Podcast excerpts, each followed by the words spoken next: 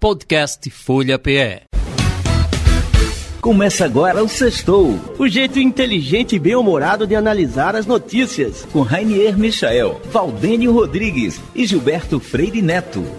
Interatividade, alegria e informação, um jeito diferente de fazer a comunicação, com temas atuais que te fazem refletir, uma turma de peso que vai te fazer sorrir.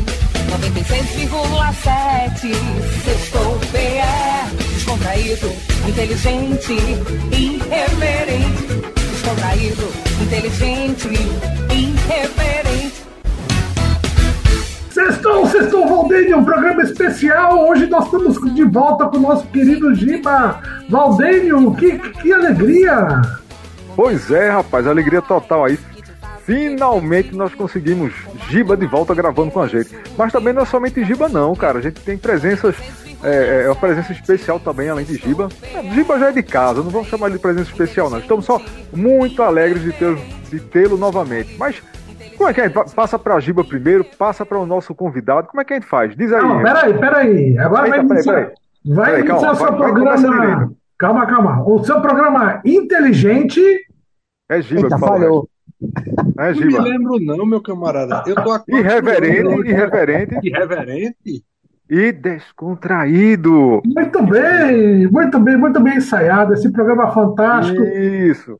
Seja bem-vindo de volta, Gilberto e Thales, nosso querido amigo, o professor doutor, mais doutor dessa cidade. Isso, Thales Castro. É uma alegria estar com vocês de volta, revendo os amigos e estando nessa que é a mais desorganizada das mais organizadas agremiações ao sul do Equador. É uma alegria estar de volta. Aliás, permitam-me fazer uma reclamação. Eu vim aqui no Sextou, acho que duas vezes apenas. Eu era para ter vindo bem mais, viu? Mas tudo bem, fica o recado, viu?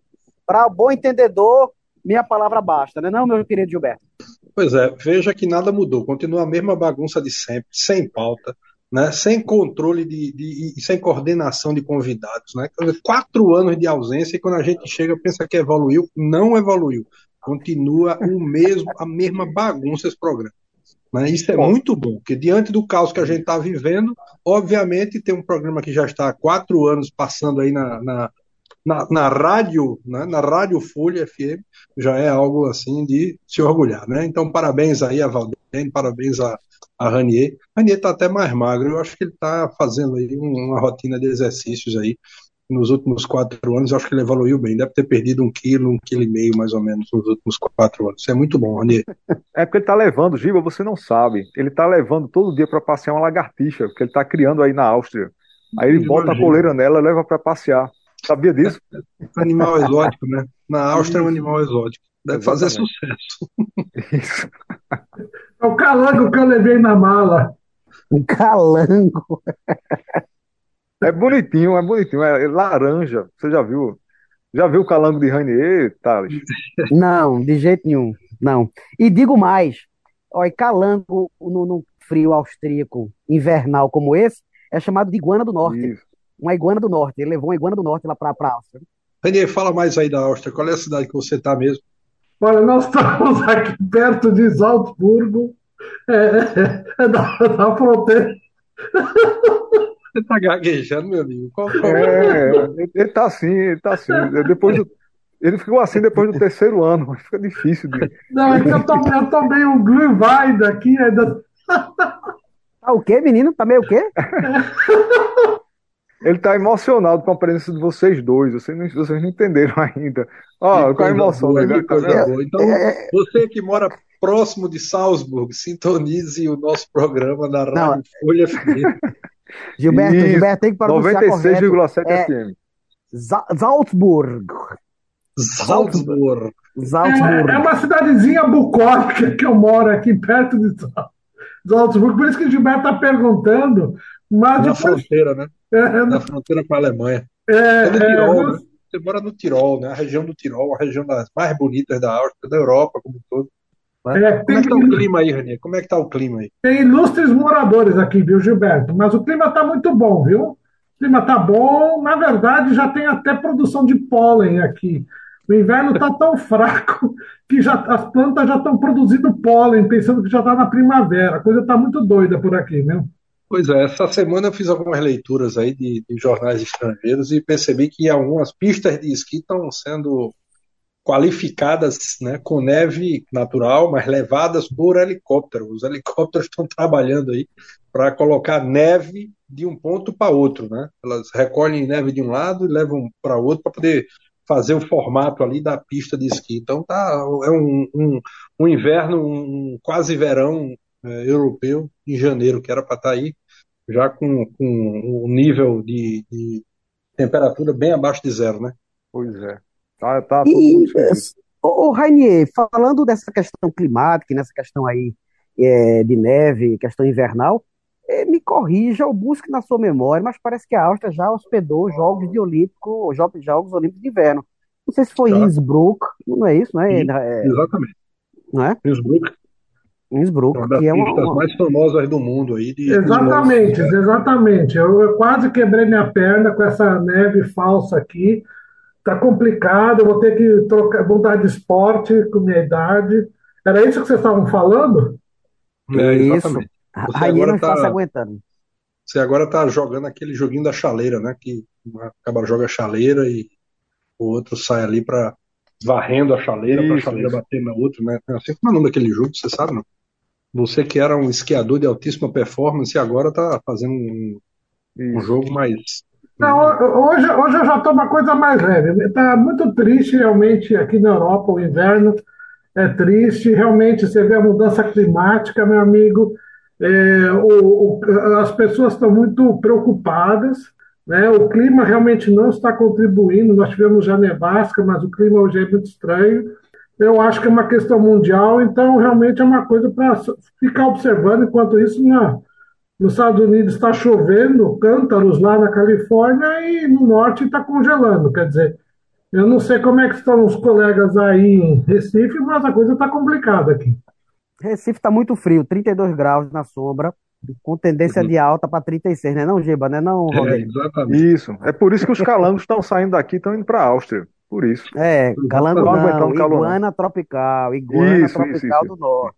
Agora, chamar a atenção que está acontecendo na, na, na, costa portuguesa aí alguns movimentos climáticos bem complexos, né? Você tem, tanto em Lisboa quanto no Porto, nos últimos 30, 45 dias aconteceram verdadeiros, verdadeiras inundações, né? A cidade praticamente debaixo d'água, né? com um metro e meio de água aí, é coisa que Portugal não tem histórico de, de, de acontecer e está acontecendo com, com uma frequência bem mais ampla, né? Isso vai para atrapalha toda a estrutura cotidiana da vida das pessoas, obviamente, causa um impacto gigante na economia dessas regiões e destrói patrimônio, destrói patrimônio é, pessoal das pessoas, né, obviamente, e patrimônio histórico. Né, isso é bem grave. Né, são cidades históricas importantes que têm legados para a humanidade aí e sofrendo com um metro e meio de água, invadindo os museus, invadindo os centros culturais, invadindo as estruturas arqueológicas.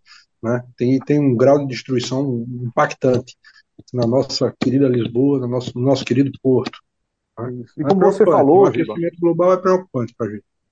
Isso. Aí, como você falou, essa, essas estruturas, né, essas casas, os museus, por não haver o histórico, não estavam preparados para tanta chuva. Né? Então, assim, quando você tem a, a, a, expectativa, você consegue se preparar com, com, com antecedência, né? Mas aí não, não, não foi o que aconteceu. Exatamente. Mas, assim, é, existe o medo, inclusive, aqui a gente está é, é tá sofrendo um pouquinho com o calor, mas o pessoal já está preocupado com o inverno, né? Porque como a gente tem essa coisa do, do, do extremo?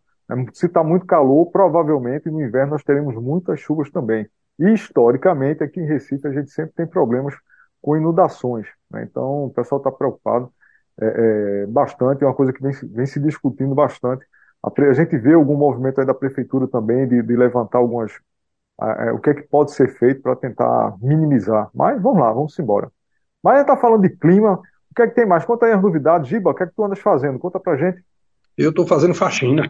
Depois Isso, de quatro anos no governo do Estado, agora eu estou fazendo faxina nas minhas coisas, colocando tudo em dia, voltando a fazer as atividades institucionais, né? retomando aí o, o, o, dia a dia, o cotidiano daquilo que eu fazia antes.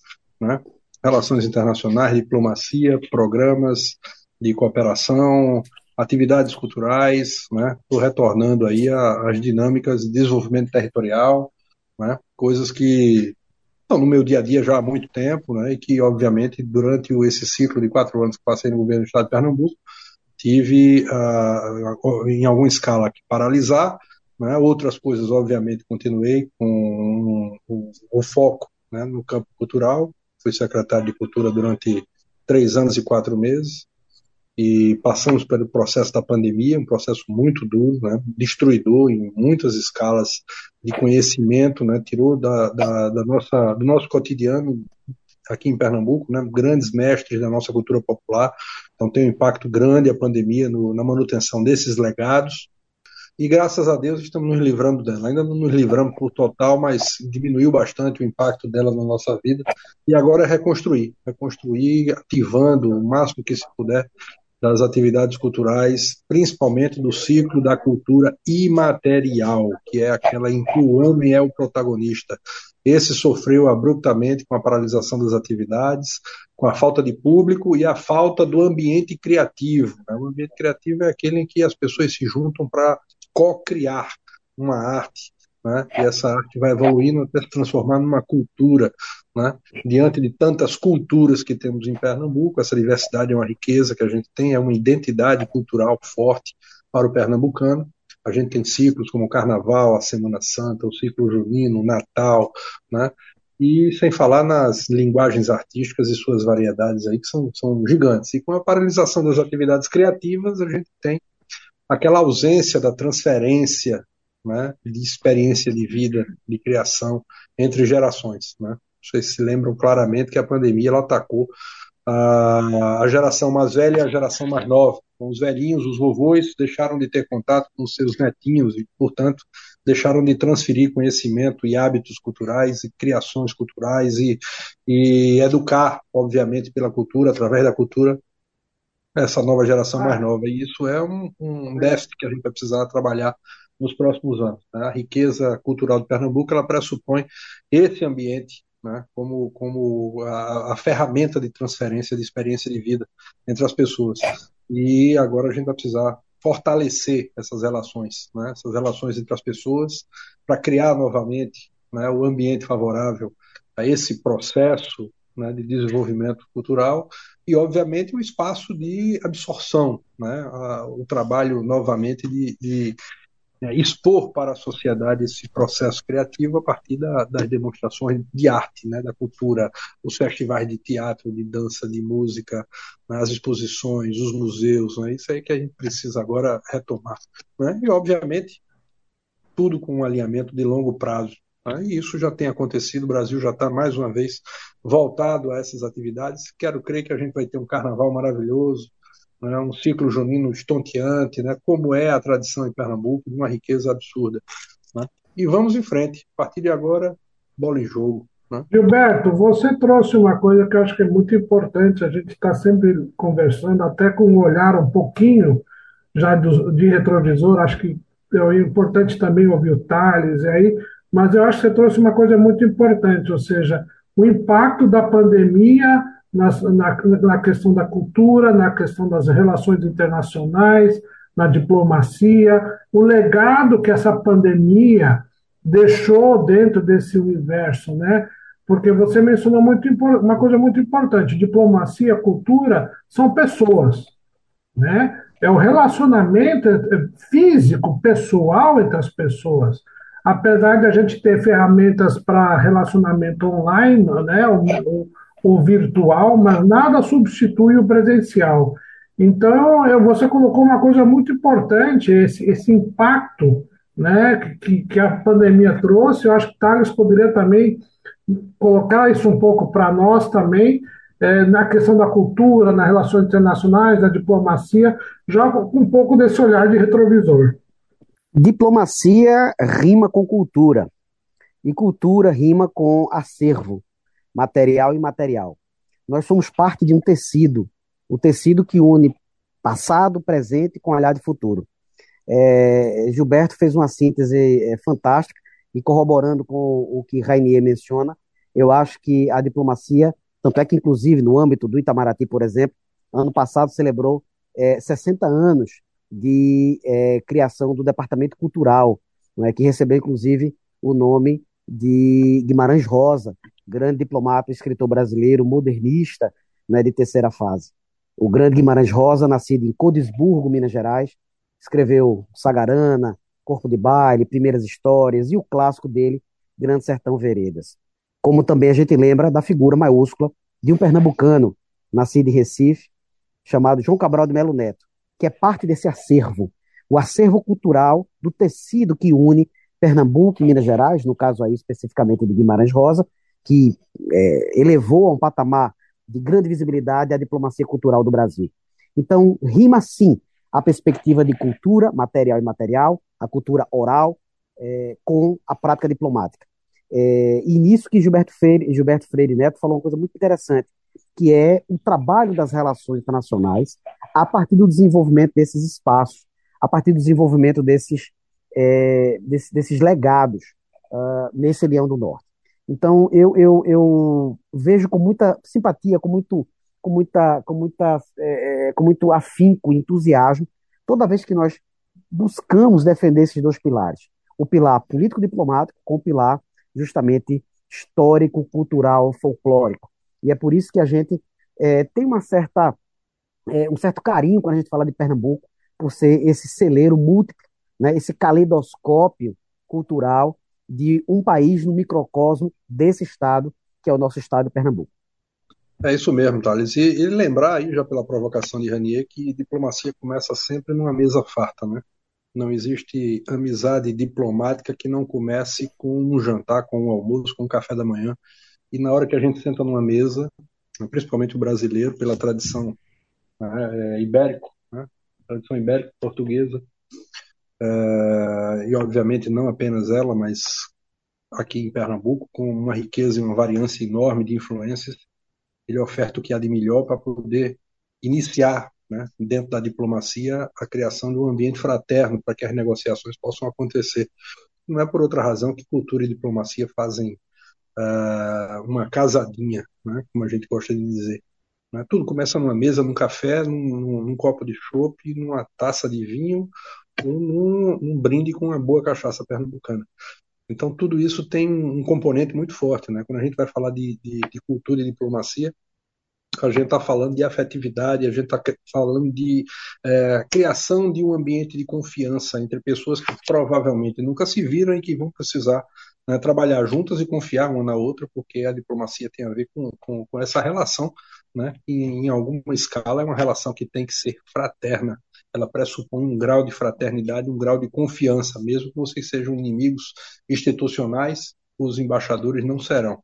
Né? Os países que eles representam podem ter é, suas diferenças e ter suas, é, seus afastamentos, mas as pessoas que lidam com os problemas, com os processos, com as dinâmicas, elas precisam ter né, um ambiente fraterno em que elas sentem numa mesa, discutam, né? e aqui em Pernambuco você sabe muito bem disso, a mesa quando a gente senta para discutir é uma mesa farta, começa num cafezinho com seus bolinhos, termina num belo jantar, num belo almoço, né? num, num bolinho de rolo, num conhaquezinho de pitanga de Gilberto Freire, né? Num, numa cachaçinha, de repente até num charutinho, né? tudo isso dentro de uma tradição pernambucaníssima, né? de receber bem, de, de dialogar bastante, de construir.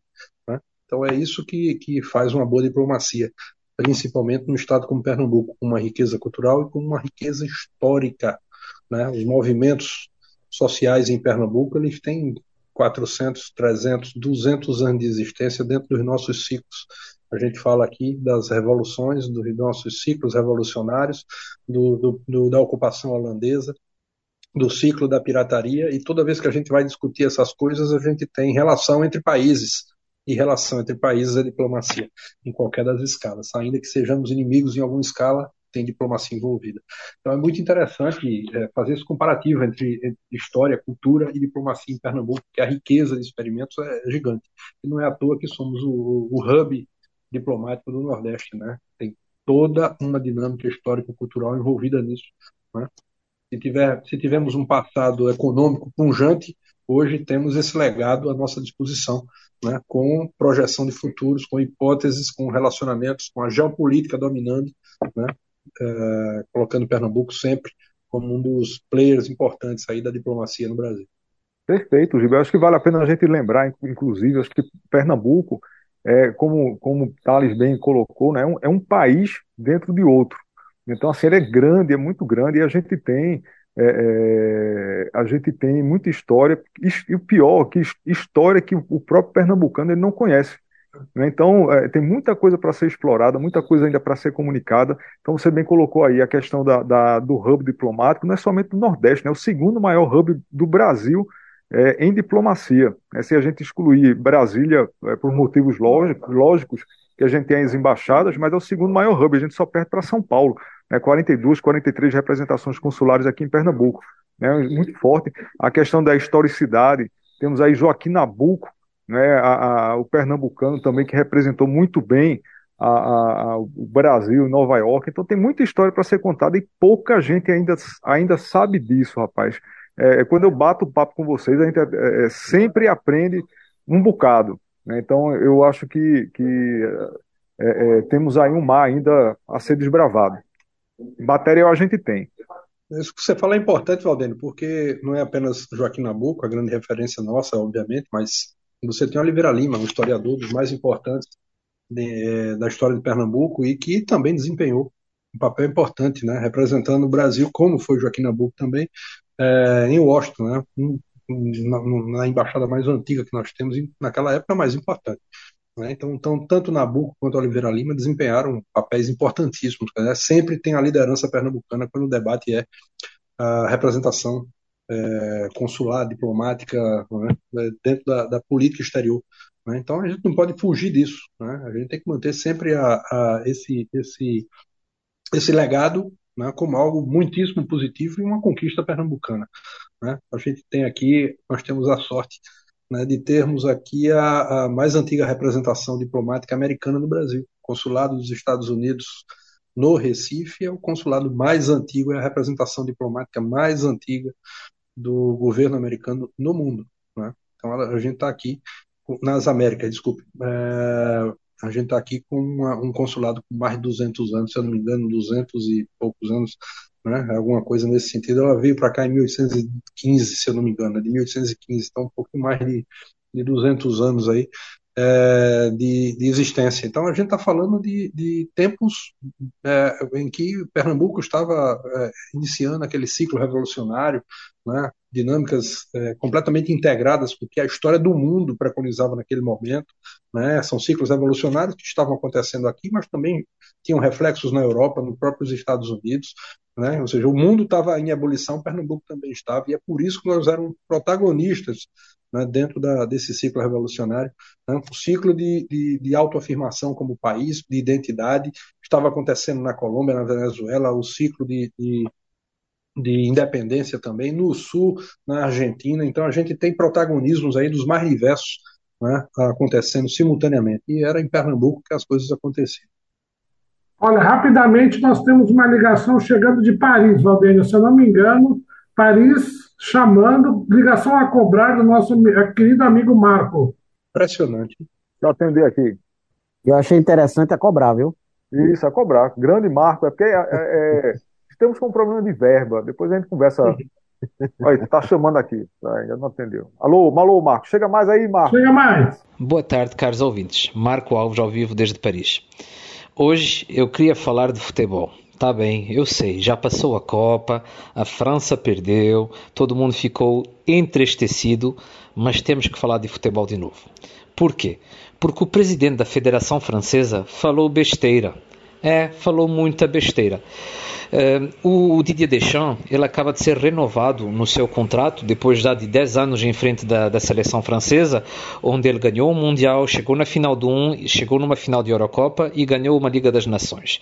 Então, o currículo dele merece continuidade e o presidente da federação queria fazer isso. Só que tinha outra pessoa nas bastidores, o Zinedine Zidane. O Zinedine Zidane estava à espera do fim da Copa do Mundo para talvez se tornar o novo selecionador francês. Ele já ganhou todos os títulos com o Real Madrid, três vezes a Liga dos Campeões, Campeonato Espanhol, Copa Espanhola, e ele agora cria um desafio grande. E a seleção francesa para ele é um sonho. E muitas pessoas, apesar de gostarem muito do Didier Deschamps, estavam querendo uh, que o Zidane fosse o novo técnico da seleção francesa. Porém, não foi o caso. E Está justo o deixam continuar. Só que quando o, presidente da Federação Francesa, numa entrevista na rádio, lhe perguntaram: e o, e o Zidane, o que é que você acha? Você não acha triste um técnico desse nível talvez ir para uma seleção estrangeira? Se fala dele no Brasil ou em outros países? Ele respondeu tal e qual: eu estou me cagando. Desculpa o palavrão, foi o que ele falou. E ele uh, continuou o argumento dizendo que se o Zidane ligasse para ele, ele não atenderia o celular. Ele foi extremamente uh, mal criado e mal educado e desrespeitando o Zinedine Zidane. Só que isso passou na rádio, numa das maiores rádios do país, e quem saiu logo depois desse comentário na internet criticando o, o presidente da federação, Kylian Mbappé, dizendo para ele: o lendas, não se toca às lendas, um pouco mais de respeito para o Zidane.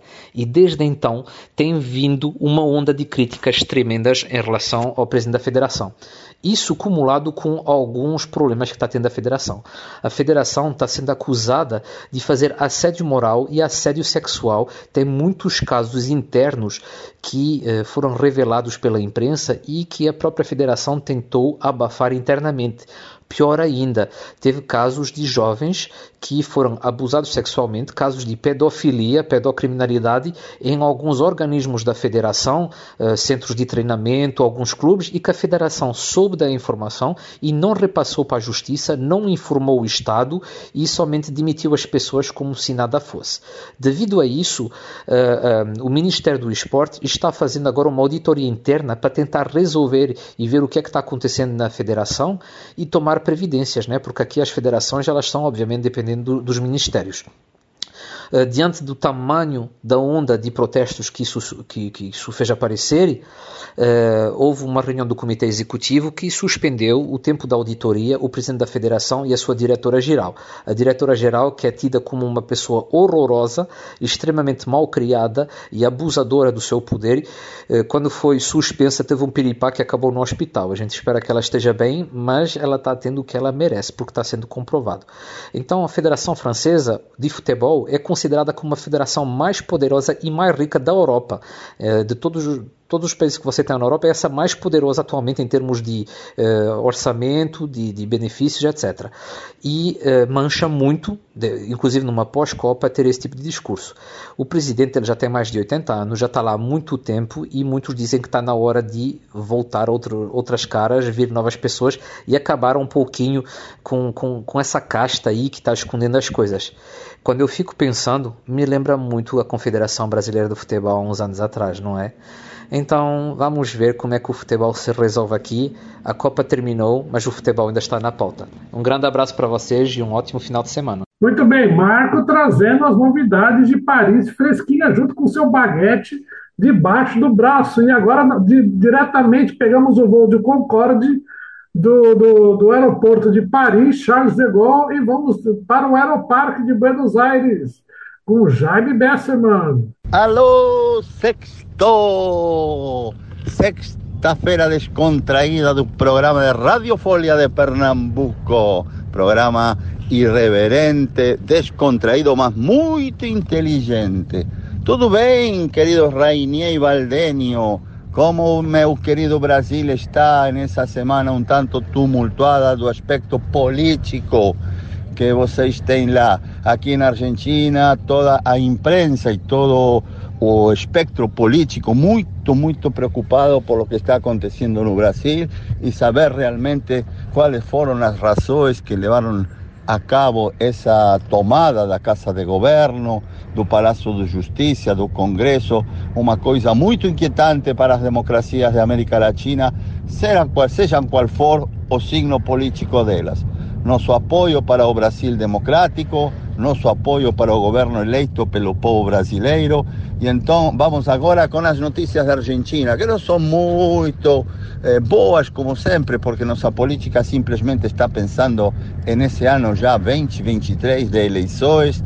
Os radicais do Partido Radical, que está dentro do partido do ex-presidente Macri, Juntos pelo Cambio, se reuniram essa semana lá em Mar del Plata para tentar de ajeitar um pouco tanta coisa que eles têm de candidatos que todos eles querem ser presidente da República. Mas, como poltrona tem uma só, então a coisa está complicada. Nem falar do partido do presidente Maurício Macri, que é também o chefe de governo da cidade de Buenos Aires, ele já se acha presidente da República em 2023, então a coisa está complicada. Falando de outra coisa, nosso ex-presidente Macri, como presidente da Fundação FIFA, recebeu nesses dias lá no sul, em uma fazenda que ele tem lá, a visita do cheque de, de lá de Qatar, que vinha também a Punta del Este, no Uruguai, e pegou um jato, um 747, para chegar lá na Patagônia, em Bariloche, e se reunir com ele.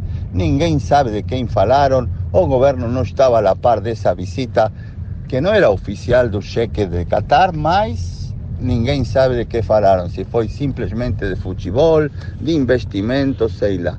A boa notícia é que saiu a nossa taxa de inflação de mês de dezembro, que está em torno dos 5%, e graças a Deus a taxa geral de inflação de 2022 para a Argentina ficou por debaixo do 100%, simplesmente uns 7, 8 pontos por baixo, 93, 94%. Então é uma boa notícia para nosso governo que todo mundo do sector empresário e imprensa estava aguardando uma inflação por cima do 100%. E anche alguns sindicatos, alguns grêmios já acordaram eh, incrementos salariais, salariais por cima do 100%. Então agora vai começar uma puxa por uma renegociação de salários, mas vamos ver. Eh, o dólar paralelo subindo, o resto do mercado tranquilo, os valores dos papéis argentinos na Bolsa Argentina subiendo, o risco país que mide a sobretaxa de, de, de, juros que tem que pagar a Argentina descendo por baixo dos 2 mil pontos, são todas boas notícias. O Fundo Monetário Internacional mandou para a Argentina dinheiro fresco, com o qual a Argentina pagou algumas contas.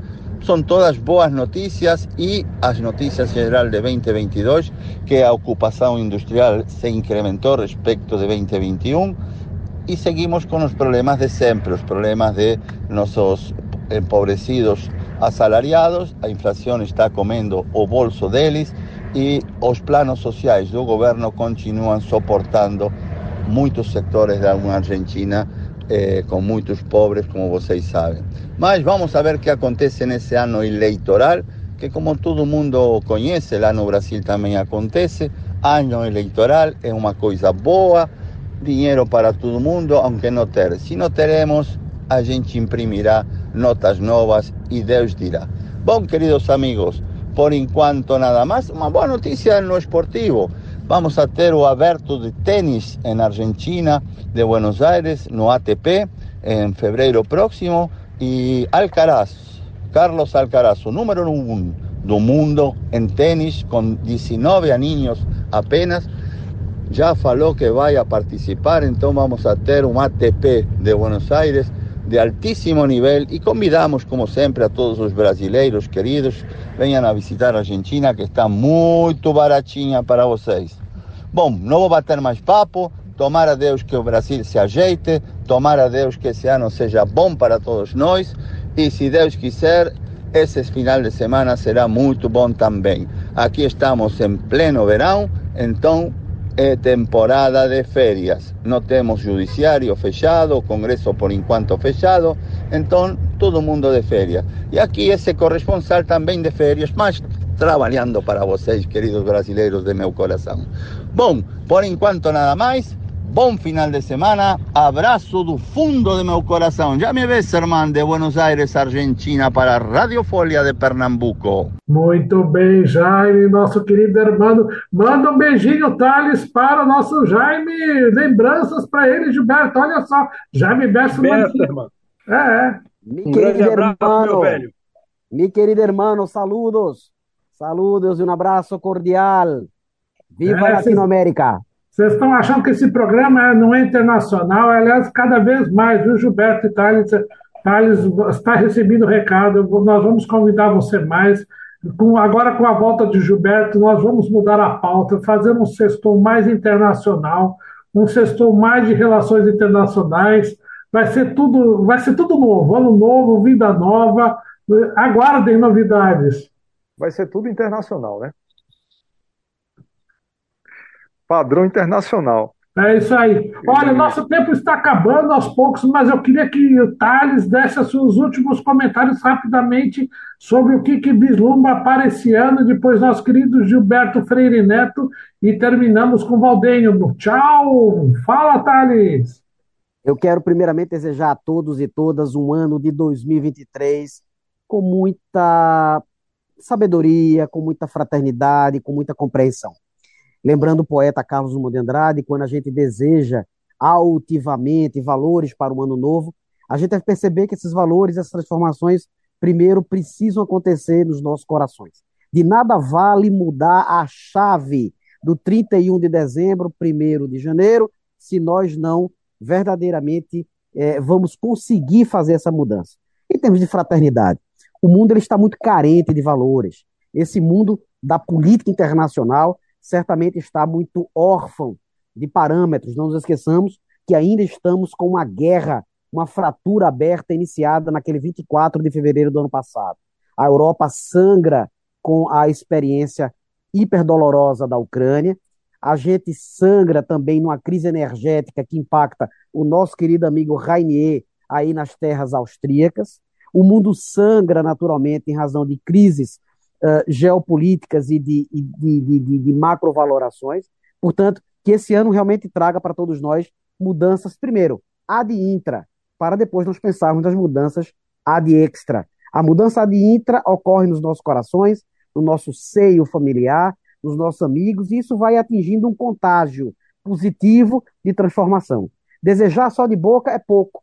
Desejar um felicíssimo 2023 são palavras soltas ao vento que a gente transforme essas palavras em transformações verdadeiras no nosso interior. E é isso que eu desejo aqui com todos vocês, aqui na Rádio Folha, aqui no Sextor, com os amigos que nós formamos através das ondas do rádio, não é? Às vezes a gente, a gente planta as sementes, toda vez que nós falamos no rádio, essas sementes frutificam em locais, em pessoas, em corações que a gente nem alcança, nem aquilata, mas elas foram plantadas. Essas sementes certamente sejam as eh, modificações que a gente quer ter nesse ano.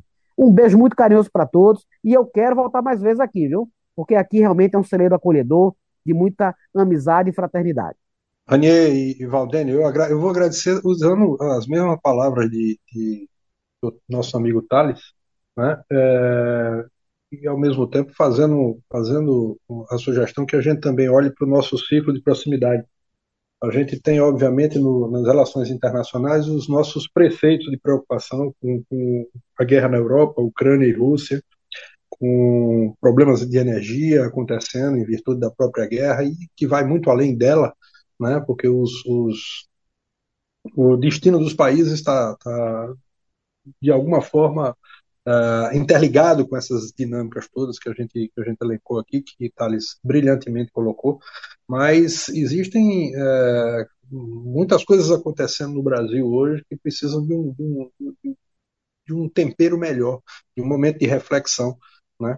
A gente está completamente destemperado, né? as pessoas não estão não estão uh, refletindo sobre seus atos, não estão refletindo sobre a, a, a profundidade uh, das suas ações e isso tem causado uh, dentro da nossa sociedade fraturas que são uh, graves, né? A quantidade de pessoas, né, com amizades quebradas, famílias com fraturas em relacionamentos né, é gigante e a gente não está conseguindo trabalhar o campo político, o campo afetivo, né, sem um contaminar o outro. Né? Então as pessoas estão precisando refletir antes de, de agir, né? e, e, essa reflexão elas têm que ter esse, esse, esse comportamento que Thales colocou claramente aí, de fazer a mudança interna para que a mudança externa aconteça também. Né? E é importante que isso aconteça no Brasil, que as pessoas é, mergulhem na verdade, que as pessoas mergulhem nos seus atos, né? reflitam sobre os seus comportamentos e possam é, deixar legados para as próximas gerações. Porque o que tem acontecido hoje é a destruição desses legados que nós estamos, estávamos recebendo das gerações anteriores e a, a a construção de novas histórias a partir de novos pontos de vista. E a gente precisa ter essa reflexão a nosso favor. E isso é muito grave, é muito, é muito complexo. E só vem com muito estudo, só vem com, com muita reflexão, só vem com muita qualificação profissional, só vem com muito foco no trabalho, no desenvolvimento das pessoas, no, no reconhecimento da importância das famílias, dos amigos, da sociedade. Né? E isso é um debate que é, né, não é apenas um, um, um programa desse que a gente pode é, é, é iniciar, mas certamente num processo né, de qualificação mais amplo, né, que precisa ser colocado como, em prática. Né. Então fica meus, ficam aqui os meus votos de um 2023 maravilhoso para todos, de muita construção, de muita reflexão né, e de muita humildade. Eu acho que a gente precisa, evidentemente, dar espaço para o outro se pronunciar, para o outro é, refletir, identificar seus valores e, e a gente precisa, é, de certa forma, ter isso como, como uma, uma, ferramenta de criação de pontes, criação de laços, criação de afetos, né, porque o tecido está muito esgarçado. E fica aqui o, o meu desejo de 2023 de muita construção. Muito bem, muito bem. Giba, foi um prazer grande ter você aqui. Espero que a gente tenha você, a, a sua presença é, mais vezes, né? Agora que você aparece parece que está um pouco mais folgado. Mentira, a gente sabe que não está, mas a sua presença aqui é sempre maravilhosa. Thales, muito obrigado. É, é, você sempre traz coisas sensacionais para a gente, como trouxe hoje.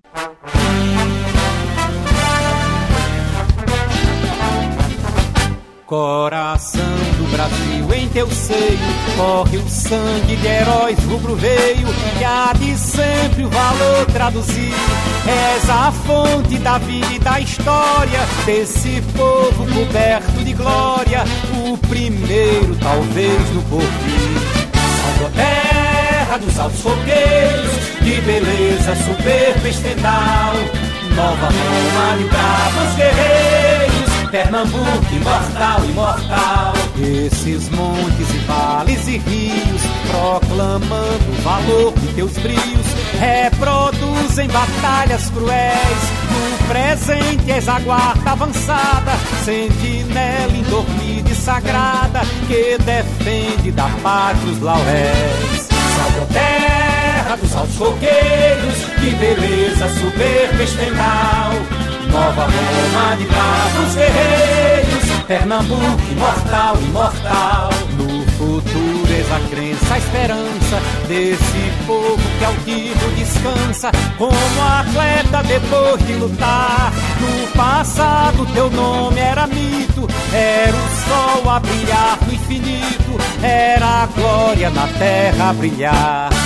Salve a terra dos altos coqueiros, de beleza soberba estendal. Nova Roma de bravos guerreiros, Pernambuco imortal, imortal. A república é filha de Olinda, a estrela que fuge, não finda, de esplender com seus raios de luz.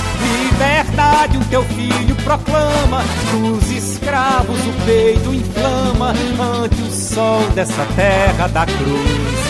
Salve a terra dos altos coqueiros, de beleza soberba estendal. Nova Roma de bravos guerreiros, Pernambuco imortal, imortal. Salve a terra dos altos coqueiros, de beleza soberba estendal. Nova Roma de bravos guerreiros, Pernambuco imortal, imortal. Pernambuco imortal, imortal. Pernambuco imortal, imortal.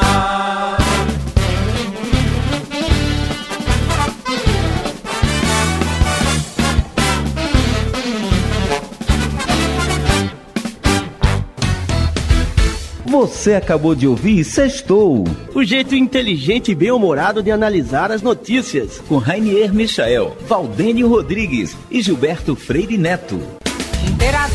Interatividade, alegria e informação. Um jeito diferente de fazer a comunicação com temas atuais que te fazem refletir.